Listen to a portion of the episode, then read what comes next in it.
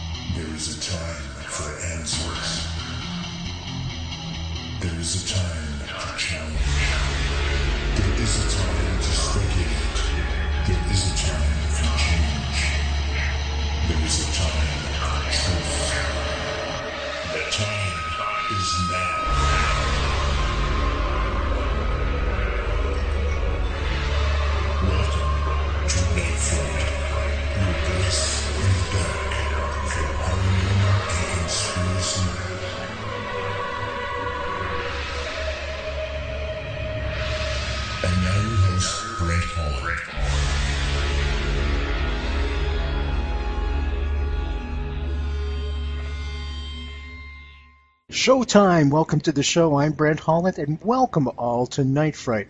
Don't go anywhere tonight, folks. We've got a great show on JFK coming up. As I look outside the studio window tonight, there's a snowstorm raging right here in Kingston. So it's a good night to hunker down, get the coffee going, get the tea going, or get a beverage of your choice going. Hot chocolate's a good choice tonight, also, folks. Stick your feet up on that comfy couch. We're going to get into all the nuts and bolts of the JFK assassination. With me tonight, joining me all the way from Los Angeles, is Pat Spears. Pat Spear is a renowned researcher in the JFK assassination. Just let me read a little bit about his background. Pat went to California State University and then into the entertainment industry. He is a leading researcher and speaker for numerous JFK assassination conferences, including the one coming up in Dallas this year in just a few days.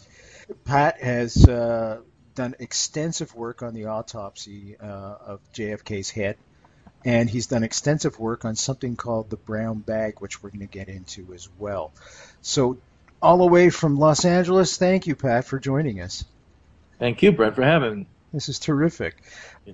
Okay, let's talk about the head wound then. Um, many people think it came from the back and took off this part of Kennedy's head, which is the uh, upper uh, right quadrant of his head. And yet, everybody I've spoke to, first-person witnesses like Dr. McClelland, who worked on JFK, and folks, uh, for those of you that are unaware, that show is in the archives as well. He saw the back of Kennedy's head blasted out when he was lying there on the gurney when he was first brought to Parkland Hospital. Do you follow into that camp as well? Oh, actually, I've got myself in a lot of trouble over the years because I'm, I'm uh, I differ, I uh, differ rather, from a lot of my uh, fellow conspiracy theorists on a lot of the head wounds. Um, I do believe the head wounds are indicative of more than one shooter, and I believe that uh, further study of the head wounds will eventually prove this. But I don't think that the sh- I don't think that the Parkland witnesses are as reliable as people want to believe they are. Okay, and one of the fair enough. reasons I was on the fence, I I totally understand a lot of a lot of when you research the Kennedy assassination, you have to say like who knew what when. So a lot of researchers um, see that all these Parkland witnesses were saying there was a wound towards the back of the head. A lot of them went and talked to them, and they said, "Yeah, the wound was on the back of the head." And then they see the autopsy photos, and it's not where they said it was. So I totally understand how people would go down the Lifton Road and think the wound was moved or that the autopsy photos are fake. And I was, you know, feeling that, and I was probably heading in that direction. But then I, I only started researching this in uh, 2003. So uh, I went and like, well, what about the actual people in, in the plaza? What did they say? And I found that virtually every person who I witnessed to the shooting, they didn't say the back of the head blew off. They said the top of the head blew off. Um, Ah, that's Newman- news to me. Okay. yeah, most people don't realize that. I, uh, so I went through and I created actually a couple chapters on my website to try to explain to people that hey, I'm not the CIA, I'm not your enemy, I'm someone who's really looked at this, and I have a feeling, you know, my instinct tells me that the Parkland witnesses are wrong, and so I uh, followed up and I actually spoke at the uh, uh, Cyril conference last year at Duquesne University about the head wounds and about why I think they show a conspiracy. And basically, what it comes down to is um, the large head wound from the top of the head that we see explode in frame 313 is everything about it is indicative of what is called a tangential wound, a wound of both entrance and exit. Everything about it, the the, uh, the nature of the scalp wound, the nature of the uh, fractures, the uh, the nature of the brain wound, the uh, dura, the, the way the dura was torn. Because I went back and I um I said, you know, I I'm not a doctor, so how do I find out about these things besides reading conspiracy literature or Oswald did it literature? Because they tell you opposite things, and they you know some of them spend a lot of time talking about it. This guy's an idiot, that guy's an idiot, and it's like it's tough to get down to the bottom of it. So I actually, you know, I, I was fortunate by living in Southern California. We have a top facility here. So I went to the UCLA Biomed Library, which by being a public institution, I could just go in there and roam the stacks. And I spent roughly two years going there about once every once a month, grabbing 50 articles, photocopying them, photocopying them. You know, people probably thought I worked there. I was spent so much time photocopying stuff there. And it was kind of funny because sometimes when I was there, I was like, you know what? I bet David Lifton stood in the exact same spot 30 years ago, you know. And sometimes I come through some article and like a page was tore out, and I'm like, Lifton. it probably wasn't him, but still, it was funny because I just felt like this presence of because David Lifton was at UCLA when he got involved in his theories too. And, I should tell folks David Lifton shows in the archives as well, folks. Um, he's a renowned researcher as well. He wrote a, a, terrific book called Best Evidence that actually inspired a lot of people to go deeper and delve deeper into the Kennedy assassination. So that's www.nightfrightshow.com, as well as we're going to put all the links there for Pat Spears, who our guest tonight. We're talking about the Kennedy assassination, and uh, we're looking at different aspects of the head wound, the fatal shot. When Pat mentioned Z 313 or Z313, I'll translate. Um, little joke there. it, it, essentially means Zapruder 313. And Zapruder film is that most famous film that you've seen in the movie JFK, back and to the left, back and to the left, as Kevin Costner says. And what they did was um, they numbered each individual frame, starting with Z or Z, and uh, Z313 is the actual kill shot frame, and you can see the president's head explode. And we'll go back to Pat now. So, Pat, when you went to the UCLA library, what kind of information was available to you there that led you down this path? Well, um, a number of things. Well, one, one of the things I, I think is still something that everybody who studies this case should know is that the, the you know the, the the medical evidence was reinvestigated in 1968 by the Clark panel, and that was led by Dr. Russell Fisher. And then one of the leading members of the Rockefeller Commission panel that looked at it again in 1975 was uh, Dr. Werner Spitz. And then Dr. Werner Spitz was also in the HSCA forensic pathology panel, which reinvestigated in 1977 and 78. So Fisher and Spitz are two very influential people who've looked at this evidence. And they wrote a book called medical legal investigation of death, which is some people call it the Bible of forensic pathology. And in their book, it specifies that where you have a large defect, you have a defect in the scalp, a hole in the scalp, that that is the bullet entrance site. Because when the bullet explodes out of the head, it tears the scalp. It doesn't take chunks of the scalp with it; it just tears the scalp out. So, and they say they say that that's a way to tell the entrance from an exit. So I was like, whoa, because the big defect in the skull and the scalp, according to the autopsy, is right here, hmm. where some people think that's the exit, or that's for years we've been told that's the exit. But I come to the conclusion that that's a, if there's an entrance on the back of the head, which I believe there is, it's a totally separate wound from the, this wound. This the wound on the top of the head is an entrance and an exit. It's called a tangential wound. And um, anyhow, so I was like, that's really important. So how did the HSCA get around that? So in the HSCA's records, they say, although the autopsy report says that there's mi- missing scalp, we think they were probably mistaken about that. That's how they explain it. They have no explanation for it. So they just say, oh, they must be mistaken about that. But what they overlook in the report is that Dr. Uh, William Kemp Clark was the uh, emergency room doctor, the doctor in Bethesda, I mean, uh, Parkland in Dallas, who first looked at Kennedy's head wound. And in his report, written even before the autopsy report, he noted how it was a large defect of skull and scalp. So that missing scalp there is, you know, uh, it's not a smoking gun, but I mean, it, it is a very strong evidence that the, the head wound here was not related to the head wound in the back. Therefore, there's two head wounds. Therefore, there's two shooters. So that that the missing scalp, the torn dura, these things all indicate that this is the impact location of a bullet here. And then um, I don't know if you, she's been on your show, but Sherry Fiester is a blood spatter analyst, and I read some of her papers, and she said the same thing. She said the blood spatter um, indicates that that is where the bullet impacted. So uh, these things all came together, like everything is lining up to say that that's where the bullet impacted. Mm-hmm. And then I read that William Kemp Clark, the, uh, the surgeon in uh, the neurosurgeon in Dallas, who first looked at Kennedy's wound, when he told the war, when he interview, was interviewed by the Warren Commission, um, they basically said, "Well, the bullet entered the back of the head and exploded," and he's kind of like, "Okay, I'll go along with that." You know, he wasn't really arguing with them. They're like kind of like, "Well, what did you think?" And he says, "When I looked at it, I thought it was a tangential wound of both entrance and exit." and he was a military surgeon who had experience going back to World War II, I believe. Um, so he knew what a tangential wound looked like, and he said to him that looked like a tangential wound. And then years later, I realized that the Harper fragment, which was a piece of bone that was found in the plaza the next day, and uh, eventually made its way to Washington, but it was photographed in Dallas by uh, some of the doctors, uh, some of the people at the hospital, and they kept held on to those pictures, and eventually they became public, and people saw what this fragment looked like.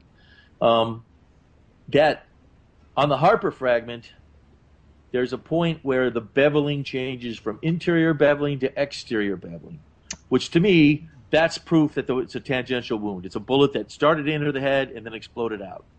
So I think eventually um, people with lot, you know, good curriculum vitae, as they say, um, CVs, uh, doctors and forensic pathologists are all going to take a closer look at this. I've talked to Dr. Cyril Wecht about it. He's very interested in what I have to say. And eventually, I, I think it's, it's going to come out, and they're going to say, yes, that, that wound was a tangential wound, and there was more than one shoot. I think the evidence is already out there. www.nightfrightshow.com, folks. Pat Spears, our guest tonight. You... Okay, let's go to the paper bag now. Um, I want to come back to the headshot after, but I think it's important that we – uh, tell the folks what the paper bag is, how it started, and uh, what the Warren Commission said was inside the paper bag. Could you do that for, for us, please, Pat? Sure. Um, Oswald, on the morning of the assassination, Buell Frazier said that Oswald had a paper bag with him. And he asked Oswald what they were, and Oswald said they were curtain rods. So that's the curtain rod story, as they say. And some people think that Frazier made it up, but Frazier, he doesn't believe Oswald really did it. So, so I don't, I, I, you know, if he's somebody who just wanted everybody to think Oswald did it, okay, maybe he'd make up the story or something. But no, he doesn't want people to think Oswald did it because he swears the bag he saw in Oswald's possession was 24 to 26 inches long, and the rifle that was found on the sixth floor, the rifle believed to, to belong to Oswald, was 40 inches long, and the the bag found in the bag that was supposedly found in, in the sixth floor is I think 36, 38 inches long. Yeah, so they think that Oswald they think that Oswald evidently they believe Oswald made a bag, found it didn't fit the rifle, took the rifle apart, put it in the bag, and then put the rifle back together. But you know, I'm not I am not a shooter, but a number of shooters have told me that like you know, if you put the put a rifle back together with a dime, as supposedly Oswald did, it's going to take a couple of shots to like get it to settle in. You're not going to be real confident in that rifle after that. But uh, there's so many problems with the bag. So um, start so, off. Okay, Let's tell, it, tell us one. Yeah. Okay. So the, the, the, one of the problems that people pointed out a long time ago is that the bag was not there was not photographed. It was supposedly found right by the sniper's nest, the window where the shot supposedly came from. It was supposedly found right there, yet the evidence photos of that area show that there's they didn't take any pictures of the bag. There's there's no pictures of the bag in that location. So later on, they took a picture of that corner, and in the Warren reports, you know, uh, exhibits, is a picture of that corner with like a, a dotted line showing where the bag supposedly was. that's that's that passes for evidence in the Warren Commission. Um, but it gets really curious when you start looking at who supposedly found the bag. The Dallas police records say that uh, two two of their detectives, L.D. Montgomery and um, oh no, my brain's slipping right here. That's okay. Another That's guy okay. was with Johnson. I want to say his name is Detective Johnson, Marvin Johnson, I think his name. Anyhow, that they they saw the that they discovered the bag, and then they got Robert Studebaker, who was one of the uh, crime scene people from the Dallas police, over, and the three of them kind of found it together, and then somehow um, Lieutenant J.C. Day was the head of the crime scene group. But as soon as they found the rifle, he took it over to the uh, to put it in safekeeping. So he was gone for a while. So the, most people think that they found the bag while he was out. But that doesn't make a lot of sense because that would have been, you know, like I don't know, 45 minutes or an hour after the sniper's nest was found. Mm. And there's movie footage by Tom Alyea, a, a news uh, cameraman, of a lot of the detectives standing over in that corner where the bag was supposedly found. So then you go through, you can recognize some of these detectives, particularly uh, Captain Will Fritz, the head of the detective uh, bureau, and he he had no recollection of the bag. And it's like, okay, how how good a cop are you if you go to a corner where you think some some uh, shots were fired, and there's this three uh, you know over three foot long paper bag that's been taped together, and it's just sitting there like you know six inches away from where you think these shots were fired, and no one remembers it. The whole thing smells, and so um, I believe that I've I've come to conclude that the bag was put together by the police, or or it could be more complicated than that because one of the things. So I started following hunches. Okay, so one of my hunches was that the, there's a pre- newspaper photos. Newspapermen took some photos of Montgomery and Johnson leaving the, school book depository with the bag.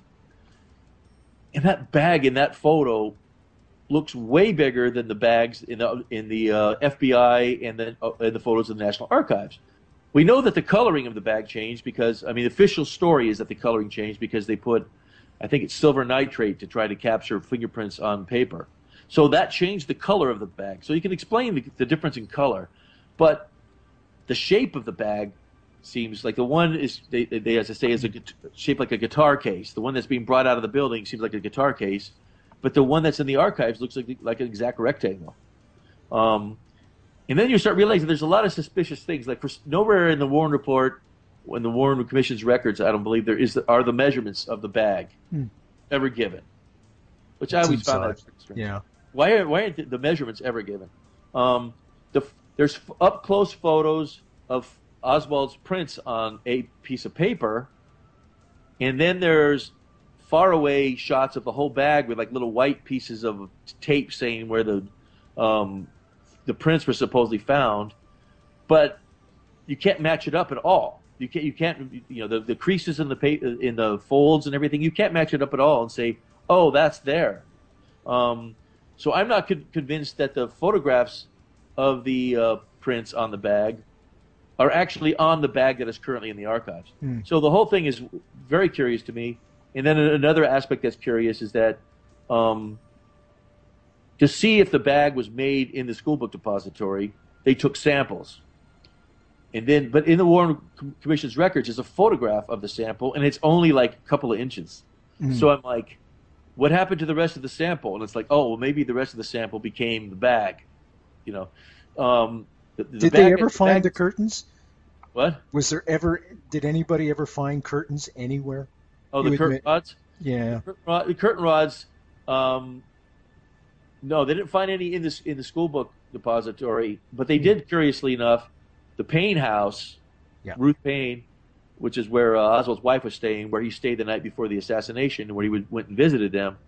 Um, they actually did have a, a, a, number of curtain rods in their garage. So it kind of makes sense that if Oswald was saying like, "Yeah, I was going to bring some curtain rods or something like that," there actually is some basis in that. They, I, I, think they actually had like a number of sets of curtain rods in their garage.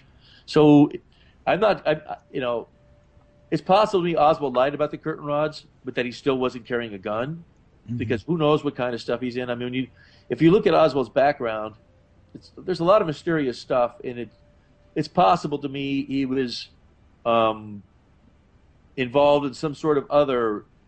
You know, he, he thought he was going to be involved in some other incident to discredit so and so because, you know, I, I think you know the background of him, but for viewers who do not, Mm-hmm. only a few months before the assassination, Lee Harvey Oswald, who'd supposedly been a, a defector to Russia, um, came back, and then he was uh, on, on the streets of New Orleans handing out leaflets, and these guys come up and start a fight with him, and the cameramen appear out of nowhere and they film the whole thing, Yeah. and then they kind of put a camera in his face and say.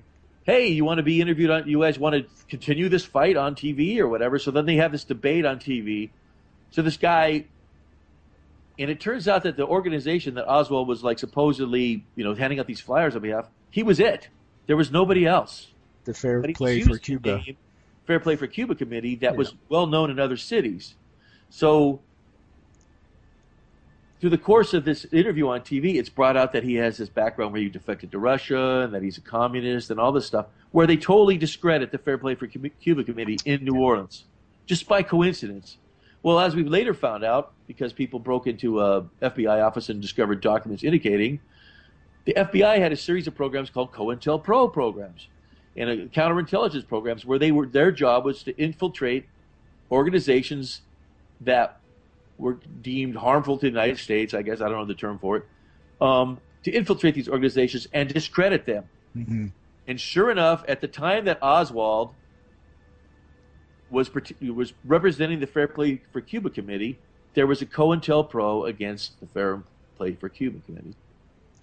So th- there's a lot of reason to suspect that Oswald was involved in certain plans and hijinks. And for all I, I, I've thrown out the idea before, and people just say, "Oh, you're just making it up," and it's true. I am just making it up, but it, it, it's reasonable to me as a lot of other things. Oswald might have smuggled a banner into the building that he was supposed to hang from the sixth floor window, and that banner was going to be like an insult to Kennedy that would be used to discredit some organization. Oh, I see. Okay. There could be something like that. There could be 20 or 30 other similar plots that he might have been involved in. So I think Oswald could very well have been involved in a plot, but not to kill the president. That's my take on it. Do you feel he pulled the trigger that day at all? I, not, um, you know, you, you never really know what's inside a person's heart. Hmm. I, I, I will agree with that. Um, I, but some people think like Oswald was a squirrely guy and he was capable of doing anything. Like every now and then you, you, you realize that people are uh, regurgitating nonsense when they start to use words like scintilla. It's like there's not a scintilla of evidence. Well, I think Hoover said it first, but then you hear Gerald Posner say it, Vincent Bugliosi say it. They just love that scintilla bit. They just say it over and over again. And whenever you hear someone say there's not a scintilla of evidence, you know that there is a scintilla of evidence. By the way, um, the other one is that you hear some people say, in Oswald's Swiss cheese brain, they they they throw that one out there. That this guy Oswald was a loony. He was just completely crazy, totally unreliable, and I don't think that's an accurate representation of the man. When you look at you know some of the people that were his friends, George de Mohrenschildt was a very sophisticated, intelligent man, and he really liked Oswald and thought Oswald was a pretty sharp guy. And then you know the fact that Oswald, beyond being 24 years old and debating uh, our involvement with Cuba on TV in New Orleans, he also had spoken uh, before groups about his experiences in, in Russia and comparing them to the United States. And they all thought he was a college educated, well, very articulate, intelligent man. So to, to present him as being this Swiss cheese guy that you don't know what's going on with him, I think is just inaccurate. Okay, I think Bill's got a question for you, Pat. I, just a little input. Um, I'm a dear friend uh, uh, uh, of David Lifton. Uh, I've been his friend for a number of years. Uh, have done has done some legal work for him, um, and so I, I am a big believer that of, bulti- of, of body alteration. Uh, you know, he he showed to me, and I approved that the uh, that they the body arrived at uh, Bethesda morgue in a different casket than what it went on on Air Force One, uh, and so the, the the body was switched. Uh, and so I, I'm just letting you know what my belief system is. That I, I, I fully believe that the the wounds were altered. But what I wanted to get back to was your uh, uh, your information with regards to the bag that they say that the the, the gun that Lee Harvey Oswald snuck into the, the depository. You know, they interviewed uh, t- at great length the person that was in charge of the wrapping department that wrapped all the materials, that, that all the books and everything. Troy And West. they- Yeah. And they could not get him, uh, no matter how hard they tried, they could not get him to change his story. That there was no way that the materials that they that this bag supposedly was made of did not come from his desk, and apparently he was very uh, a very meticulous individual, uh, was at that station at all times, and and, and as as hard as they tried, he wasn't going to budge. In, uh, to say that Lee Harvey Oswald had anything to do with any wrapping package material and that, that, that did not come from his station, and and, and that is a great thing a lot of people don't know about uh, that uh, you know shows that this thing was just fabricated. When they took all the pictures of the of the sniper's nest, there's no bag there. They had penciled it in, drew it in, whatever they did. Uh, and so I, th- that was I, I was glad to hear you talk about that because because it's a it's a small minute thing, but it's a very big thing with regards to this assassination and and and the lengths that people went to cover up stuff and, and just to outright lie. Right. The, yeah, the, the paper bag to me is the Dal- Dallas police might have been trying to frame a man they believe was guilty, but the fact is is that they were still trying to frame him. You know, they were trying to. I believe that they and maybe the FBI were working together to try to fabricate some of this evidence against, against Oswald under the belief he was guilty. You know, my understanding is that it was very common back in that period, and maybe who knows today, for a certain amount of evidence to be um, massaged to look make someone look more guilty, so that they can for, get him to get a confession out of him. See, so. Uh, well, yeah, I, I, I, you know, I've done, I, I did my number of criminal law cases as a defense attorney. So I, you know, I, th- th- you're not giving me any information I don't know about, and I've had to deal with. Totally out of my behind. The, Um, the, the second thing that you had talked about were the curtain rods. And, you know, whatever the package was that Oswald had that he carried uh, with him that morning that sat in the back seat of, uh, last name was Mr. Buell. Was I, did I get the name right? Will Yes, the- Frazier. Frazier. Yeah, Buell Yeah. Frazier. Okay, uh, he he he was a specific when the FBI came and interviewed him, and he took him to his car, and he said, "This is the size of the package. It sat right here on the back seat, and I- I don't know whether you've taken apart the the the Mannlicher Carcano rifle. Have you ever seen that? It was a it was a big rifle, and you know I had the opportunity to uh, uh, meet with um, attorney uh, attorney Ball in Long Beach in his office. Oh, And- Joe Ball. Yeah, Joe Ball. And I had the opportunity to meet with him, and uh, he, he I asked him what was the one thing that you had a problem with uh, with regards to the Kennedy assassination, and he said. I couldn't figure out how he could sneak that entire rifle into the building. And then I found out that you could take it apart and make it uh, and have it and put it into a big brown paper bag. And I said, well, I said, okay. I said, but but you know what, Mr. Ball? I said, no one ever talks about the telescopic sight on that. And you're moving something around this and that, and it and it and it's loose. And there were reports that came out that that the sight was loose. I said, did you ever think about, well, was there something wrong with the telescopic sight and it would have been loose and this and that? And he looked at me like a deer caught in headlights, and he didn't know what to say, and he and he just said, no. So I so and that was you know that that was that. So anyway, I, but I, I'm happy that you brought up this this brown bag because a lot of people don't know about it, they don't think about it, but I, truly. Uh, it, it it shows to me that it, it certainly this was fabricated. He didn't carry a gun into the into the book depository, and uh, it's just something that you know. Of, of, unfortunately, it, it's not not going to be talked about in history books, and the media is not going to talk about it. But it, it, it's fact. Yeah, I actually have a lot of some of the stuff I've looked at recently that I can add into that. Um, one is that uh, oh, now I'm now I'm spacing out a little bit. The uh, Joe Ball. I'll just go back and track. You mentioned Joe Ball. Joe Ball tried to get Frazier um, to admit that the the bag was bigger than it was. He, and he oh, uh, absolutely, he did. Oh, yeah, his testimony, and Frazier stood stood his ground. Okay, stood his ground. Fra- Frazier stood his ground, but it's a lot worse than people think because a lot of the books will say, "Oh well, you know, Frazier admitted that the the bag could have been 26 inches long. and the uh, but the bag was really uh, 38 inches long. So that's that's pretty close. That's what that, the way the Warren report and a lot of people will try to argue it. But no, Frazier also specified that the bag was about six inches wide, and then uh, the actual bag in the archives was well over like uh, you know like roughly nine nine inches wide. So Oh, yeah. when you multiply it all out, the bag that supposedly held the rifle, okay, was twice as large as the bag that Frazier remembered seeing. And they only asked about him on the night of the assassination, and he passed a lie detector on it. Okay, so he wasn't lying. Maybe he was wrong, but he was definitely telling you the truth as he knew it. And they asked about him, asked him about it on the night of the assassination. Okay, um, and they and he never changed from it. And I saw him just recently in Bethesda, and he still stands by that. But I also pointed out something to Frazier that I guess no one else had ever pointed out to him. That when they FBI and when they analyzed the paper that made that bag, they realized it was made in the school book depository on the roll of paper that was currently being used.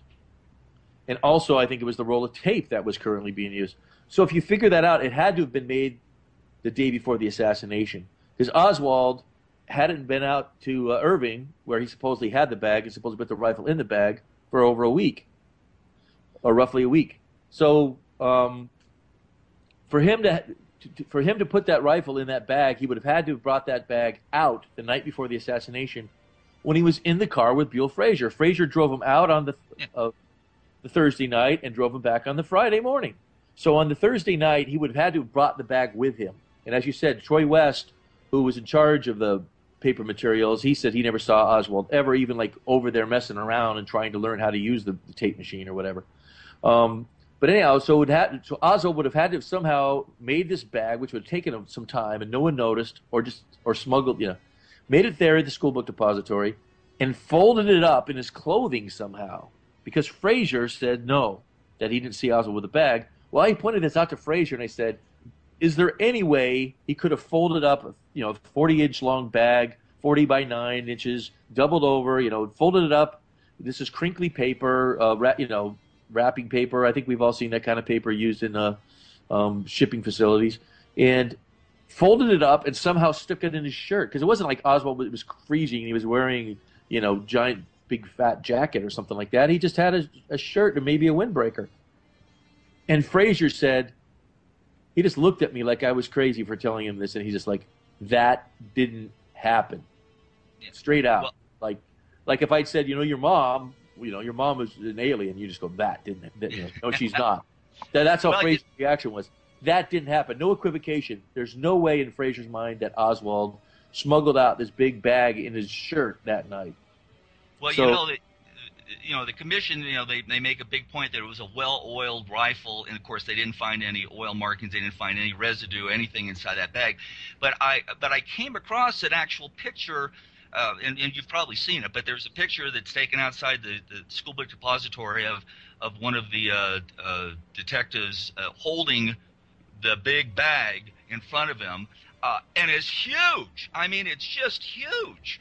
So uh, you know, it, it's just it's just a farce. It's a lie. It's just one of those things. Just go, okay, you know. but it did not happen. I have several chapters in, in my, uh, on my in my book, if you will, my online book, on the bag because uh, I pointed out that I didn't think that bag matched the bag in the archives. And if a professional photographer says, "Oh, you don't know anything about photogrammetry, which is like the, you know observing photographs from angles and figuring out how things actually appear in the in the photographs," and he made you know he made some valid points at first, but eventually it came down to he had no answer because I was pointing out how the folds in the bag um, are are the, are the same distance as the bag gets narrower. Because he kept saying the reason why the bag looked like it had a narrowing to it the one the one the photo of the bag outside the building it looks like it's uh it, it's not even it's not a rectangle it gets narrower Yeah. and he kept saying it's because the bag was leaning towards the camera the very top part of the bag was leaning towards the camera and that's why the, it was closer to the camera so it, but the folds in it as you go down are roughly the same distance so it it it's not the same shape. You know, whether they did some sort of origami, uh, I say evidential origami, where they took the bag that was, the actual bag that was brought out of the building and then they refolded it in some way, who knows? But I really doubt that that happened. And um, uh, so that that is a problem. Yeah. the, the, the whole bag problem. Um, and I recently took it to another level. I was reading, rereading for whatever reason, a report um, by Doctor uh, detectives Rose, Adamcik, and Stovall. And it's in the D- Dallas Police records and it's in the Warren Commission records as well. And in the report, as I remember anyhow, they said that they were told to go out and talk to Marina Oswald out at the house in Irving. Um, and they got out there and they waited around for the the sheriff's department for 40 minutes before they went into the went and knocked at the door. Like that's kind of weird. They think this guy's an assassin. They go out to his house and they wait around for 40 minutes because they need to get somebody from the county out there because they're off. You know, they they they crossed the city line and now they're in county territory and they're going to wait around for 40 minutes. That didn't sound like you know the policeman that I know. so. Um, yeah, Gus Rose was quite a guy, actually. Oh yeah, It's one of the few, one of the few who really, like we said, stuck by his guns. He would not be persuaded to change uh, important um, aspects of his uh, observations that he made during that experience and uh, within the next uh, 48 hours, especially with regard to the Mi- Minox camera and some other things. He seemed to have been a, a person of genuine integrity for the rest of his life. well, Wouldn't I, if I remember right, he's also the detective that's featured in the uh, um, Randall Adams book. Oh, was it, what's it called? Texas Justice. I can't remember the name of the book. The the, the movie The Thin uh, Blue Line was based about where the he was Yeah. the main detective who was trying to harass Randall Adams into confessing and um, trying to intimidate him and scare him, and so uh, I believe it's the same detective. Anyhow, so what was so I was ch- curious about this. So I did I did said three thirty. That's really a long. That's three hours after the assassination before they ever knock at Marina Oswald's door. Really? Yeah. Um, so that seemed fishy to me. So then I just oh you know what? Oh I I- know what caught my eye at first was I was reading Buddy Westbrook, no Buddy Walthers rather the sheriff the, the Dallas County Sheriff's Department uh, deputy sheriff who went out there, the guy they were supposedly waiting for, and he said he was at the uh, school. He was at the uh, Texas Theater, saw Oswald get arrested, went into the uh, station, and uh, they told him go back out, and he went straight back out. So I was like, that's like 40 minutes. Oswald got arrested like 150. That's like 2:30, not 3:30. I'm like, so I wonder if they're playing some sort of game here. And then I'm like, well, what other sources are on this? So I looked in uh, Marina Lee, a book written by Priscilla McMillan, but based upon extensive interviews with Marina Oswald. And she says that they, they went to the door about an hour after Kennedy's death was announced. Okay, that's also about 2.30. And then I remembered something else. I was like, huh. Both Marina Lee and, and Ruth Paine made it clear that when the police came to the door, they didn't know that Lee had been arrested. So when was Lee's, and they were also had the TV on, and they've been watching TV. So when was Lee Oswald's arrest announced? So I actually found a thread on the education forum that I write on sometimes online, which uh, Gary Mack had actually submitted the information to one of the members, and he'd put posted it that his research showed that Oswald's arrest was announced on the Dallas TV stations at 2:43. So all this points to the policeman actually being there at 2:30, you know, before 2:43, now 2:30 or so. And so I'm like, well, why would they be fibbing about what time they, they went to the door? And I'm like, oh, wait a second. This all feeds back into because after the policeman came to the door, um, Buell Frazier's sister, Linnie Mae Randle, walked up the street and she started talking to the policeman and she told them that Oswald had a bag that morning. Okay? So, in the policeman scenario, they don't know about the bag till after 3:30. Well, the photographs of the bag being brought out of the building are at 3. So they're in the clear, right? They didn't make that bag. They didn't even know there was a bag. But if you go back and say the policeman and realize that the policemen were actually there at 2:30, 2:40, and the bag was brought out at 3, well, they could have said this guy had a bag. They might have even made that bag to show Linnie Mae Randle to see if it looked like the bag. Like here's here's a bag made from material from the building. Could this be the kind of bag that Oswald had that morning? Who knows what that bag was at that time? Because that bag, interestingly enough, you know, of the Dallas police took a number of evidence photos on the night of the assassination. Not only was the bag not ident- not photographed in the sniper's nest, it was not photographed at the Dallas Police Department. Hmm. The, the earliest the photograph they have, the Dallas Police took of that bag is on the 26th when they were getting ready to ship it out to the FBI for a second time. Anyhow, so yeah, the bag story smells to hell. And if I was, you know, a defense attorney and Oswald was my client, I would totally focus on that bag because that would just like put all the evidence, you know, in a context where a jury wouldn't be able to trust it. I think. No, you you nailed that right on. Yeah, that's spot on. All right, you nailed that. So yeah, that's why I think the bag thing is so because I look at it, you know, as if I was defending someone, and that and it's just it's just it, it's craziness. You know, you you you- you could just destroy that, you know, in, in a court of law. And I always look at this, you know, the Kennedy assassination through the eyes of you know of, of an attorney as I am, but you, you you have to to make sense as to what evidence is what evidence could come in and what evidence is just floating out there and would never be able to come in. So Brent, do you mind if I go back just to talk to Pat for a moment about Please. uh, Buell Please. Frazier because his that's the Yes. first time I'd ever met him, first time I'd ever spoken with him. Um, I've got a couple of questions for Pat. The first is, what do you make of uh, Buell's demeanor, his disposition, his casual but very, very cautious um, process by which he chooses his words? Uh, what was your sort of just gut impression of listening to him speak? Oh, I think Buell's. I think Buell's very credible. I, th- he um, was someone who was scared. You know, on, on the when the he was arrested on the day of the assassination as being a possible conspirator with Oswald, and he was just a young kid, Yeah. and he was, as he always says, he was country. I think he uses the word country, which is a way he wasn't sophisticated. He wasn't used to dealing with big Yeah. shitty policemen and stuff, and he was scared to Oh, death. yeah. And then Sure. uh, conspiracy researchers kept trying to get him to say that he made up the story about the the uh, curtain rods or whatever. So he was not sure who his friends were, and over the course of time, he was very tentative about dealing with conspiracy researchers or uh, Yeah. even you know other people as well. And somewhere, strangely enough, Ha- uh, Hugh Aynesworth, the the Dallas reporter who uh, some people consider Oh, yeah. the Antichrist, that ended, Right. you know, but Hugh Aynesworth, I think, became friends with him and con- encouraged him to get out of his shell a little bit. So it ended Yeah. up being on the 50th anniversary. There was Buell Frazier, all a lot of these TV shows.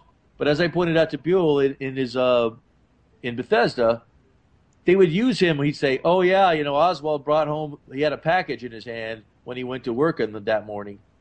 And then they That's would what they like, used. Yeah. that package was the rifle. They would like cut him off the interview because he would Exactly, continue to yeah. say, "Oh, the package was too small to hold a rifle," or he would, you know, Right, yeah. edit the interview to make it look like he was saying he thought the rifle was in his car, and he insists from the day one that whatever that package was that Oswald had, it did not have a rifle in it.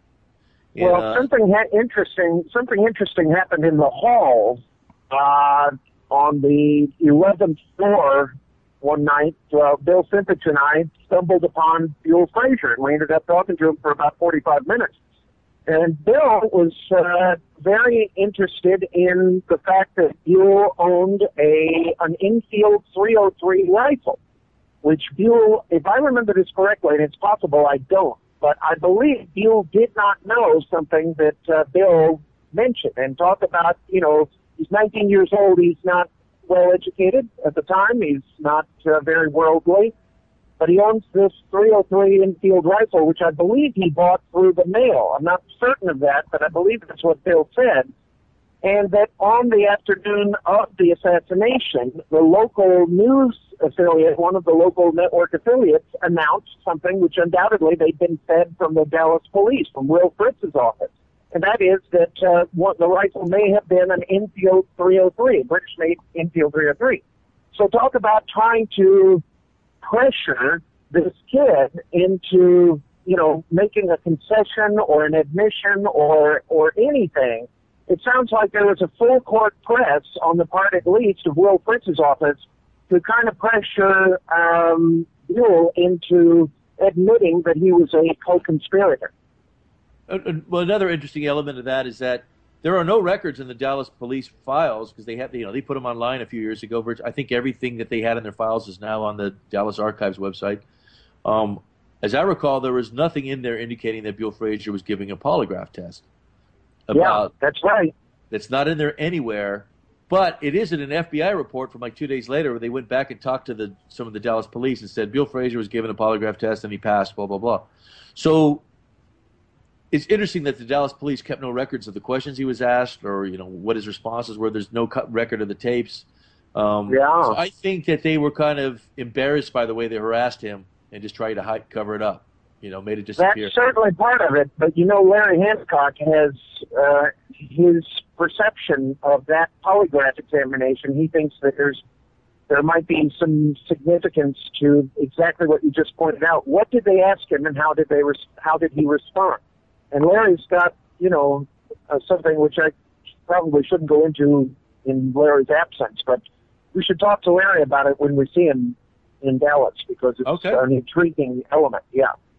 Um, the other thing I wanted to ask you about, Pat, is I, I asked Buell if he happened to have been around on Wednesday the 20th inside the Texas School Book Depository when a man named Warren Caster came in with, as I understood it, two rifles, which he Right. wanted to show to some people. So I asked Buell about that, and he said to me very cautiously, very carefully, I don't know if I should use the word cautious, but very thoughtfully, you know, he's not a fast talker. He thought about it and he said, Well, I saw one. He said, I saw one, right? and I Huh. said, You only saw one? And he said, Yeah. He says, Because back in those days, you know, if somebody had a birthday or Christmas or something, they might get a rifle for for a present, and they, you know, they'd want to show it off. So his his take on that was, you know, no big deal, nothing suspicious, no- you know, nothing to see, move along, that there are two rifles, but he says he only saw one, I have no reason to doubt him, on the Wednesday prior to the assassination on Friday, and then independently of this, someone told me, and I have no way of verifying this, that Buell's uh, brother-in-law, his sister's husband, the day of the assassination was on a hunting trip with someone whose last name was Caster. And this is something I was kind Oh, of reluctant to, yeah, I was reluctant to uh, ask Buell about it, but, uh, you know, I mean, I get the feeling that we want to be cautious about not making him feel like, you know, we're gunning for him or we're trying to ambush him or anything like that, you know, but, um, Right.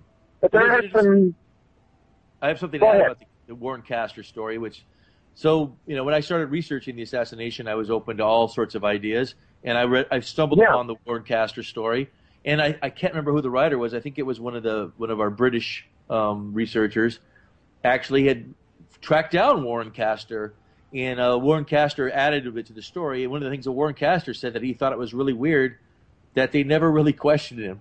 They wouldn't. They like they asked him, "You brought these rifles in." And on the day of the assassination, he was calling on a client. He was like a salesman, I think. So he was out like at a, at a Mhm. client. He wasn't in the building when the shooting happened. And Yeah. they never went back and verified that, the, he had, that those rifles were at his house.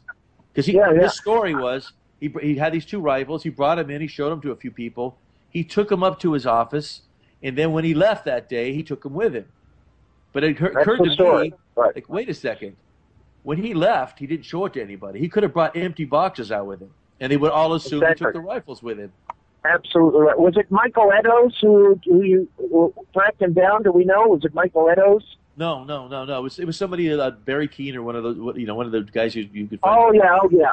a right, British okay. researcher. I can't remember which one, Mhm. but uh, I'll, I'll give Barry Keene credit. Hey Barry, but I don't know. But um, anyhow, they uh, That's wild. Yeah. yeah. So so that so it was interesting. That's like so that's you know if you want to say there was no way for the rifles to get smuggled in the building, well, Caster is proof that you could have because you could bring a rifle up to your office and then leave with a empty rifle case. You know. But tonight uh, we are looking at various aspects of the assassination, things that kind of stick out as red flags that we have taken over the years as convention, and they are anything but. We're joined tonight by uh, Bill. Can I give you your last name? Okay, Uh, sure. Bill Blackwell in Nevada, and Alan Dale, who's somewhere incognito traveling across the USA to Dallas, all the way from DC and Pat Speer, who's in Los Angeles, that certainly doesn't have a Kingstonian uh, weather front that has just moved in and is just clobbering everything with snow. And we're way too early for this, folks, in Kingston. This shouldn't be happening for another month. So it's just further evidence on, uh, I guess, global warming. Um, anyways, that's for another show. well, you know that there have been CIA ops against JFK conspiracy researchers in the past, but I think that all I think that was all under the Johnson administration. I think uh, I, I, I, a lot of my research of the medical evidence points to a, a, a deliberate cover up by the Johnson administration. Oh, for sure. For sure. Like one of the things that people don't realize, I just stumbled upon it on uh, in Harold Weisberg's book. Hmm. Um, that like two days before the end of the Johnson administration, right? Uh, Frank Wozencraft, who's in the Office of Legal Counsel, which is the president's personal like attorney staff, he read a letter to the National Archives saying um, you know, now that the Clark panel has put out their report, some people in the media might be wanting to look at other documents about the Kennedy assassination. Well, we just want I, I want you to know that um, we don't think you should show them the other inventories involved with the autopsy photos. Okay, so the autopsy 66 and 67, they, the the uh, autopsy doctors were reshown the autopsy photos and they wrote and they changed the wording from like being a wound on the back to being a wound at the base, whatever. They, they changed the wording around, and they actually changed uh, the famous mystery photo, which is an autopsy photo, which originally showed an entrance wound on the back of the head, and then the next thing you know, it's showing an exit exit wound on the top around, on the right. top of the head. So it's like there's uh, you know the Johnson administration, two days before they're leaving office, that's what they're thinking about, and they're actually telling the National Archives, don't let the conspiracy researchers read this stuff. And so then you find in the Weisberg uh, archives, which are mostly online now, or maybe all online, you find letters where he, ke- he kept trying to get the archives to give him these documents. And then about 1975, there's they're still uh, saying um, privacy. They're saying, okay, Dr. Humes testified, you know, before the Warren Commission. In his testimony, he talks about pulling Kennedy's head apart you know that that he had to pull pieces of the skull out and stuff like that. It's, it's pretty graphic, a lot of the testimony, and that's not redacted.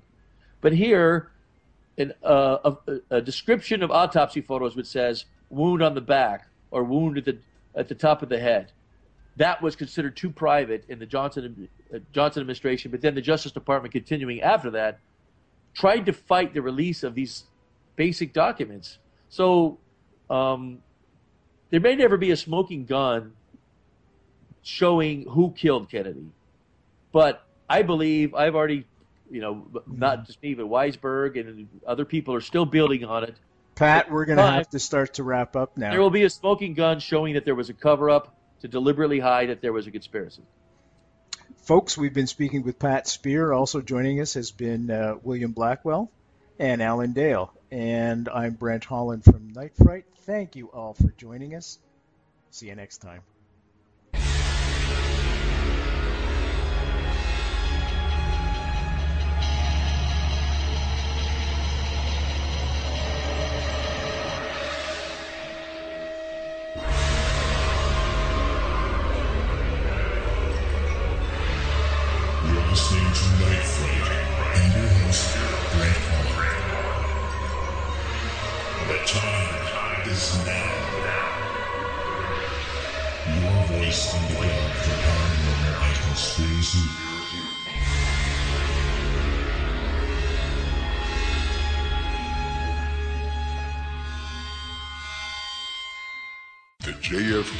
Assassination, the definitive book by Brent Holland.